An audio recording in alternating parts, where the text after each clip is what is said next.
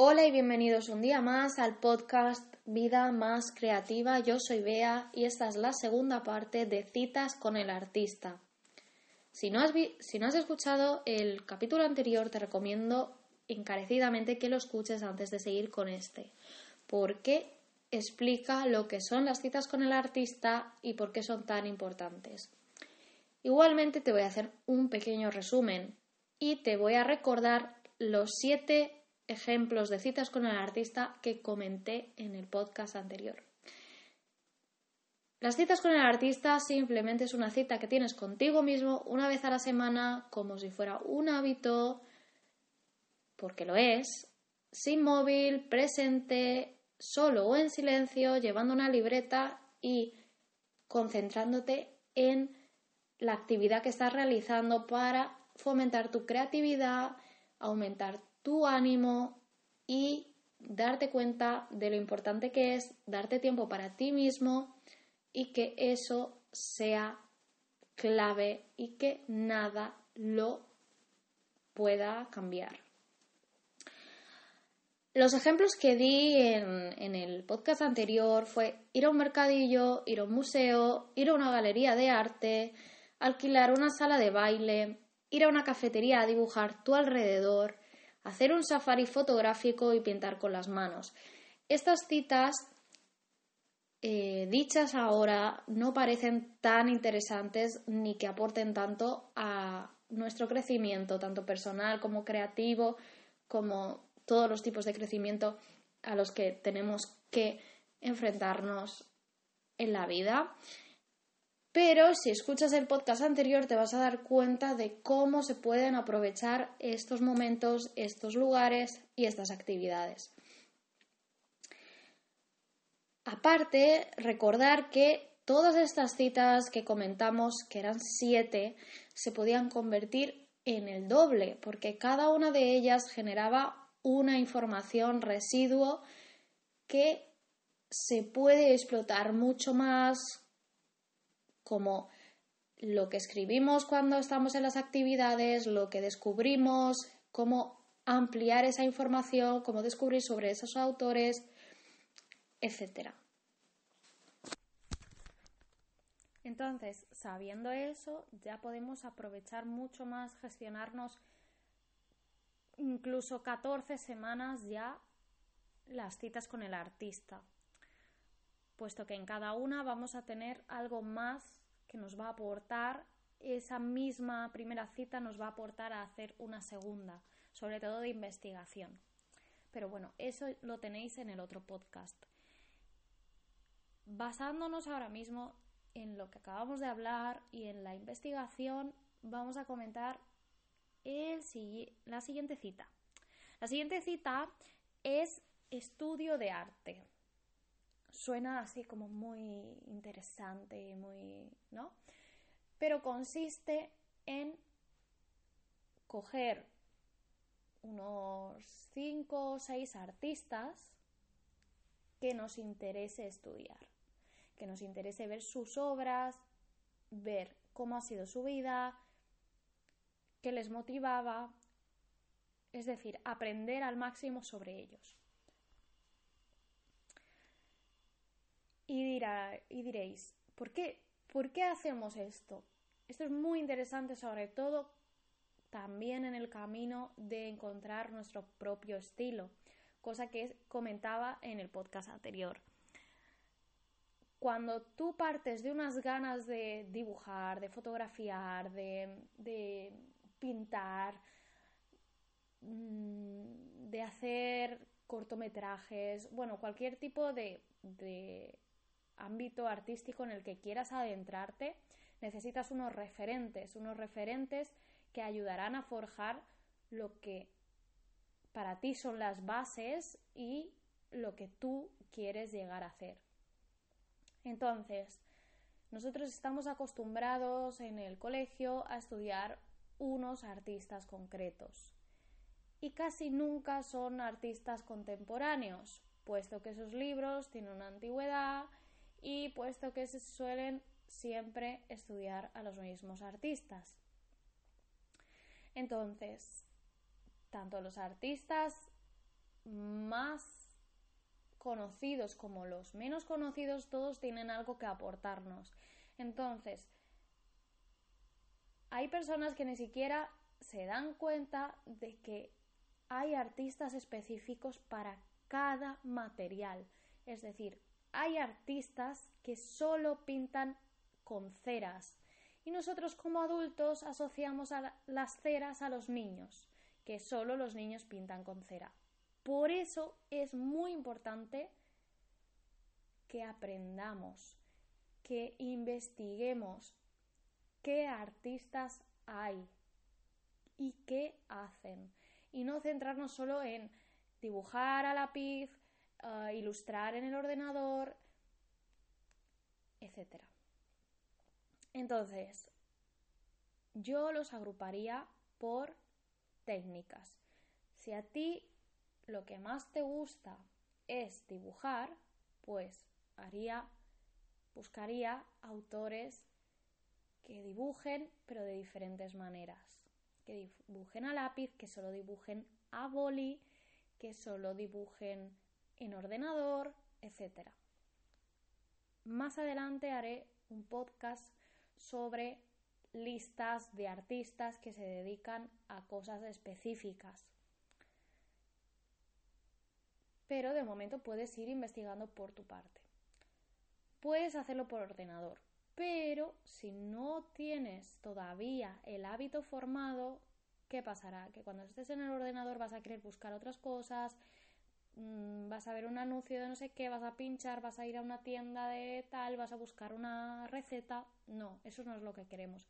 Entonces, el estudio del artista se puede hacer en la biblioteca, en la biblioteca más cercana que tú tengas vas, te vas a la parte de arte y empiezas a buscar. Suelen estar muy ordenados y puedes ir descubriendo sus obras, su vida, lo que a ti más te interese.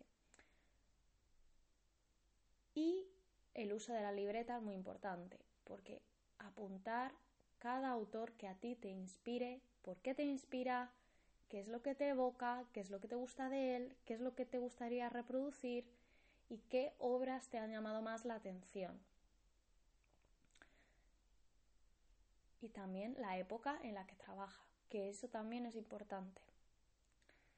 También un poco de historia. La historia es también una parte muy importante que quizá no es tan divertida, pero nos ayuda a tener unas bases más claras. Esto tanto si te quieres dedicar al arte como si no. Es muy importante que tengas referentes en todos los ámbitos, de la decoración, en la pintura, en la fotografía, en la escultura, porque eso ayuda al pensamiento crítico en todo lo que haces, tanto en tus compras, en saber si algo vale la pena o no, saber el esfuerzo que hay detrás, Em, porque han elegido esos colores, mm, etc. Es algo que te va a servir de mucho, tanto si lo vas a aplicar como si no. También para tener temas de conversación interesantes, con los que puedas debatir con los demás y puedas aprender del pensamiento crítico, creativo y ético de los demás. Entonces, ahí tendríamos el estudio del arte. A mí, o sea, estuve durante un tiempo, durante un mes entero, estuve haciendo un cuaderno creativo, que eso es otra de las citas que hablaremos más adelante. Y durante ese proceso de cada día, cada día, cada día dedicarme a llenar el cuaderno creativo, también estudiaba artistas que usaban esos materiales, porque el cuaderno creativo se basa en probar materiales, probar materiales y además tener la sensación de que has finalizado algo. Es súper importante para todos los humanos el finalizar lo que nos proponemos. Eso nos da mucha más autoestima, nos da ganas de hacer más cosas y nos da más felicidad. Eso está comprobado. Entonces, si yo, por ejemplo, hacía dos páginas en ceras, pues buscaba artistas que usaran las ceras y veía, después de haber hecho mi ejercicio, para que no estuviera inspirado o, porque en el cuaderno creativo yo creo que hay que hacerlo de cabeza sin pensar mucho, sin tener mucho, muchos estímulos en base a ese uso del material. Entonces, luego ver y estudiar a esos artistas me ayudaba a ver, aparte de si lo que yo hacía tenía algo de valor o podía llegar a tener algo de valor, a aprender cómo mejorarlo y a ver qué es lo que están haciendo los demás y cómo puedo adquirir ese conocimiento. Bueno, eso sería el estudio de arte. El estudio de arte se puede hacer una vez al mes más, o sea, sí, incluso yo lo disfrutaba mucho. Cada día, cada día hacía tres horas de estudio del arte. Y la verdad que eso me, me animaba muchísimo, me ayudaba a tener nuevas ideas de nuevos proyectos, de pues ahora quiero probar esto, ahora quiero hacer esto, ahora quiero hacer lo otro. Es muy importante que todas esas ideas las vayáis escribiendo, que no se os queden en la cabeza porque entonces no van a permitir ser creativos. Para ser creativo, una de las claves es tener la mente vacía. Vacía de cosas que no nos aportan en ese momento nada. Las ideas las apuntamos y ya trabajaremos en ellas cuando llegue el momento. Contra antes, mejor. Pero las citas con el artista pues funcionan así. Una cita también con el artista que puede ser muy interesante sería después de ya haber trabajado mucho las citas con el artista, meternos en nuestro cuaderno de las citas con el artista y ver qué hay ahí, qué ideas hay, qué puedo desarrollar y empezar a trabajar en cada una de esas ideas. Bueno, como hemos hablado del cuaderno creativo, una cita muy interesante es la del cuaderno creativo. En un, en un episodio que, que, va a venir, no sé si mucho más adelante o más cercano, ahora mismo no lo sé, hablaremos del cuaderno creativo desde el principio a fin y cómo lo puedes acabar en un mes o incluso menos, pero yo diría que un mes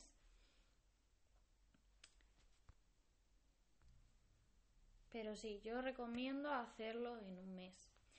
Ah, ¿Cómo se puede exprimir al máximo la experiencia de llenar un cuaderno creativo?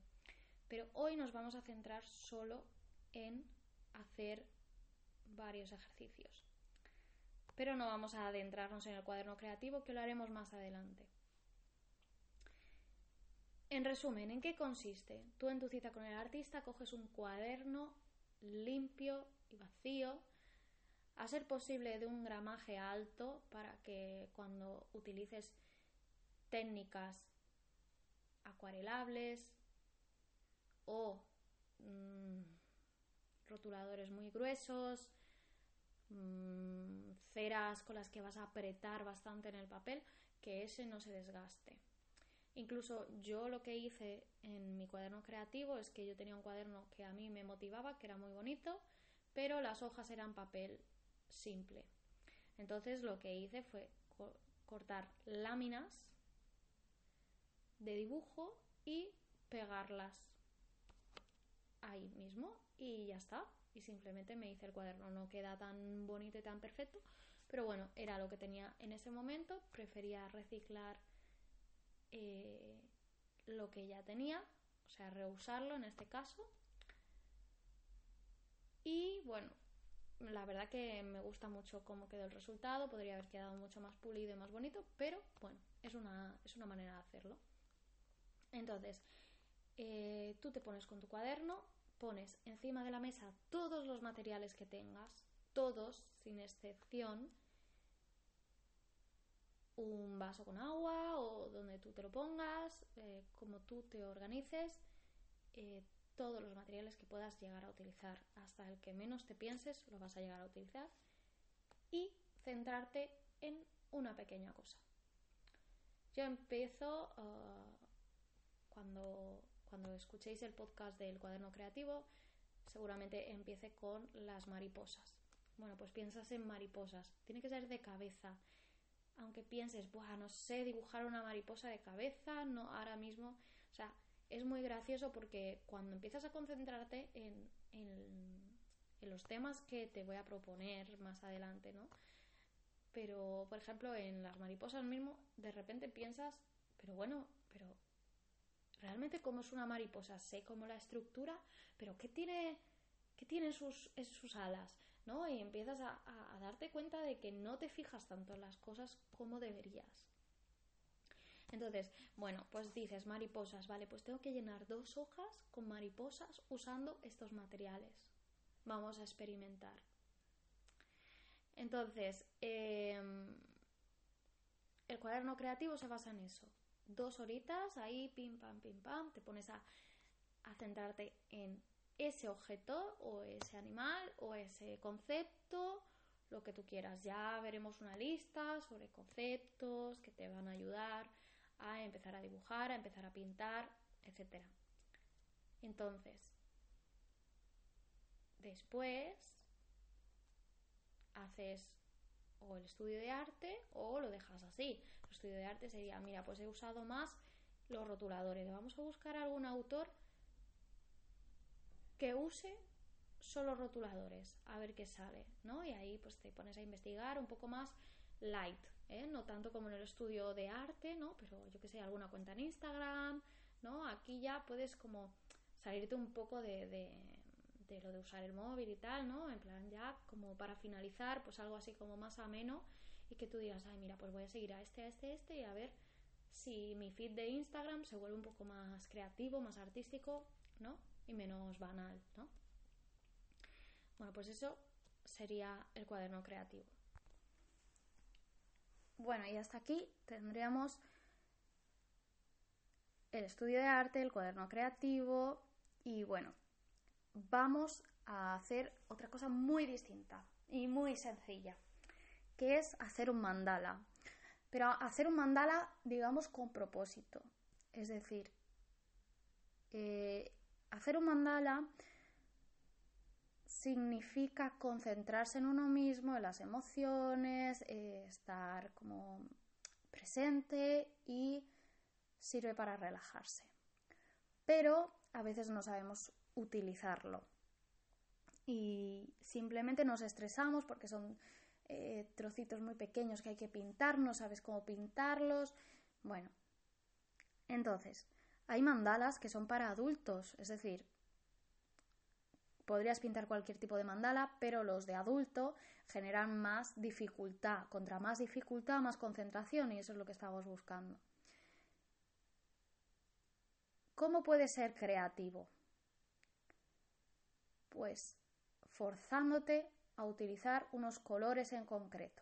Colores que tú dirías que no pegan entre sí. Por ejemplo, eso te va a forzar mucho a, salir de tu zona de confort. ¿no? Porque siempre estamos como en plan, este color pega con este, esto queda bien con esto, y si lo haces así, pues es horrible, o no, vamos a explorar eso. Vamos a explorar esa parte. Entonces, yo, a mí lo que me funciona es coger el mandala, me lo, me lo, pongo delante y cojo los utensilios que voy a utilizar. Normalmente suele ser acuarela, rotuladores. Hay unos rotuladores que son especiales, que son con la punta, tienen dos tipos de punta o solo una. Y suele ser una punta fina y una punta pincel. La punta pincel va muy bien. Lo que tienes que ser más preciso, tienes que tener más concentración, pero van muy bien. Y luego bueno, han hecho diferentes tipos de materiales que son centrados en hacer mandalas, pero bueno, cualquier cosa te sirve, lápices de colores, incluso con bolis, eh, con lo que menos te esperes, coges un par de colores, yo cogería, pues, por ejemplo, para empezar, mm, cogería cuatro colores. Y entonces lo que hago para concentrarme es usar color por color. Es decir, si he cogido azul, Mm, lila, mm, rosa y amarillo. Bueno, pues entonces veo el mandala y digo, vale, mira, este trocito de aquí a mí me pega como amarillo. Vale, pues vamos a empezar con el amarillo. Y voy a pintar todo lo que yo quiera pintar de amarillo del mandala a la vez. O sea, es decir, no voy a soltar el amarillo hasta que no acabe con todo lo que yo creo que debe ir amarillo. Claro, eso es más difícil que ir pintando poco a poco porque puedes ir viendo que queda bien con esto, que queda bien con lo otro. Pero ese no es nuestro tema. Nuestro tema es forzarnos a salir de esa zona de confort con los colores y centrarnos, centrarnos en lo que estamos haciendo. Y cuando nos centramos en un color, ahí empieza la concentración, ahí empieza la creatividad, empieza todo a fluir porque tu mente se está concentrando en algo tan específico que lo hace automático y tu mente empieza a fluir en otras cosas. Entonces, bueno, al final, después de dos horas más o menos, acabarás el mandala porque parece que no, pero eso lleva mucho trabajo. Y cuando lo acabes, ¿qué sentirás? Pues que has finalizado algo. Y eso, como hemos dicho antes, es muy importante y muy gratificante. Aparte, bueno, ya hablaré también en un podcast de 31 días que estuve haciendo mandalas todos, todos, todos, todos los días y yo era en plan, ah, los mandalas no son para mí, eh, no me sirven de nada, pierdo el tiempo y cómo cambió todo eso, lo que me aportó, eh, cómo lo formé hábito qué hacía para concentrarme, bueno, toda esa parte, ¿no? Pero de momento podéis empezar con eso. Hay muchos por internet que son gratuitos y luego hay libros muy bonitos y muy interesantes que podéis usar. Yo, por ejemplo, ahora mismo estoy con mi reino, no, con el reino animal de Milie, o sea, lo, lo voy a decir tal cual como se escribe, M-I-L-L-I-E M-A-R-O-T-T-A, Mili Marota. Y es todo sobre el reino animal. Y la verdad que tiene algunos que son una maravilla. Pero estos sí que son como de 5 horas, 4 horas, algo así. Luego hay algunos que, si queréis, para la cita del artista yo usaría en formato que no sea... Esto es a dos páginas, es enorme ¿no? Pero como un cuaderno de A5 iría muy bien. Hay algunos que vienen con, espiral y son mucho más cómodos o algunos que se pueden arrancar las hojas sin perjudicar el mandala y eso también es muy interesante para trabajar porque te centras solo en esa hoja. Entonces, ahí tenemos otro tema más. Luego, otro sería el Break This Journal, eh, destroza este diario.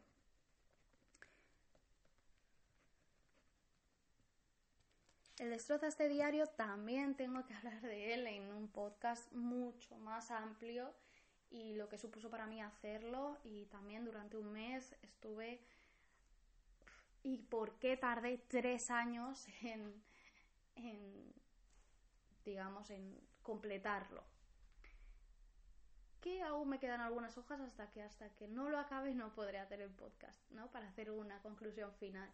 Pero ¿por qué es tan difícil ese libro de, de llenar, ¿no? Destroza este diario es un cuaderno de trabajo que parece muy absurdo, muy infantil, pero que te hace salir de la zona de confort, al igual que como lo que estábamos hablando de los colores que no, que no combinan, eh, pintar los mandalas de esta manera determinada, eh, bueno, etcétera, ¿no? Bueno, es un libro que recomiendo muchísimo. Bueno, en realidad es que es un cuaderno, un libro cuaderno, no sabría cómo especificarlo. Y bueno, se trata de ir haciendo cosas que no harías normalmente, como te dice de repente rompe esta hoja, eh, escupe algo sobre esta hoja, vierte café, mm, recoge pelusas de tu casa y hace un dibujo, etc. ¿no? Es un libro que hablaré más adelante, pero trabajar en, él, en estas citas con el artista te va a sacar muchísimo de, de esa zona de confort y además una cosa muy importante es hacer cosas sin motivo. Porque estamos acostumbrados a que, o yo por lo menos, que si hago un dibujo lo estoy pensando como para hacer algo con él más adelante. ¿No? Por ejemplo, si, si dibujo, bueno, si hago un personaje, ¿no? ilustro un, personaje, ya estoy pensando en que ese personaje lo quiero usar para un, un libro o si lo voy a subir a redes sociales o si tal. Pero, en cambio, el destroza este diario te hace hacer cosas sin motivo. Hay mucha gente que luego se ha tomado este, eh, este diario como también para publicarlo en redes sociales, se ha creado como una comunidad, la verdad que es bastante interesante, pero un poco se ha perdido un poco, ¿no? Porque no se ha sido muy constante y bueno, de repente hay gente que publica cosas y está muy interesante, pero muchas de esas personas que lo publican están haciendo de algo feo algo bonito. Es decir, por ejemplo, en el de em, vierte tu café sobre esta página. Bueno, pues hay personas que ya están pensando en el por qué lo hacen y entonces hacen un dibujo precioso con el café. Pero el destroza este diario, para mí es mucho más interesante tragarse, digamos, ese ese afán de querer hacer algo ya para algo más o hacer algo bonito y decir, no, voy a intentar hacer lo que me está pidiendo. La autora seguramente también quiere que lo hagas de, de, manera bonita o de manera como para sacarle partido o tal. Pero para mí ha sido mucho más interesante empezar a hacer cosas porque sí. O sea, es decir, como los mandalas, lo haces porque sí, porque con el mandala tampoco vas, no vas a empapelar tu casa, no, ¿sabes? Para eso ya están más los cuadros, o sí, no lo sé, ¿no? Pero como que lo haces más para ti, para disfrutar de hacerlo en ese momento, no para compartirlo, ni para darlo a los demás, ni para comercializarlo. Entonces, por eso me parece muy interesante el destroza este diario. Creo que vale 10, 12 euros, no lo sé ahora mismo. Y bueno, y hay más versiones. Hay la versión en color, pero bueno, la versión en blanco y negro también está muy bien. Y la recomiendo muchísimo. Pero bueno, ya hablaremos de esto más adelante. Luego, mm, en base al estudio del arte, tenemos el estudio del arte 2.0, que se trata en que los coger uno de esos artistas que ya has estudiado, ponerte sus obras delante e intentar imitarlo dicen que ya no se crea nada nuevo, que todo es imitación y copia, ¿no? Hay un libro que todavía tengo pendiente, pero empecé a leer, que se llama Roba como un artista, que se basa en eso, ¿no? En que al fin y al cabo, pues eso, que, nos vamos copiando unos a otros, ¿no? Pero eh, poniéndote un artista delante y ponerte a copiarle o a intentar hacer lo que él hacía o lo que él hace, crea en ti como un esfuerzo extra, porque tienes que mirar esa obra, centrarte, ver cómo tú crees que ha creado esos colores, cómo crees que han sido las pinceladas o cómo crees que lo ha dibujado, si ha puesto el color encima, si ha puesto el color abajo qué ha hecho e intentar recrearlo. ¿No? No es como cuando ves una obra que, alguien ha copiado de otro. No, esto aquí no es copiar y ya está. Esto es un estudio de la obra, un estudio del artista. En base a lo que tú ya has estudiado sobre él, ya tienes pistas, ya puedes saber más o menos eh, cómo son sus técnicas, por qué son así, eh, qué qué técnicas le gustaban más, qué colores usaba más y los vas a intentar crear. Entonces, aunque te salga un churro y tú pienses que, es una pérdida de tiempo, no es una pérdida de tiempo, estás estudiando profundamente un artista. Y eso también puede ser una cita muy, muy gratificante y muy buena. También en este caso, por ejemplo, lo puedes hacer en tu casa, te puedes poner un té caliente, ya puedes como hacer una atmósfera, ¿no? En, la mayoría de, las citas puedes crear una atmósfera como cuando te haces cuidados a ti misma, como te pones una mascarilla, como cuando, yo qué sé, te, arreglas de, cualquier, en cualquier ámbito, ¿no?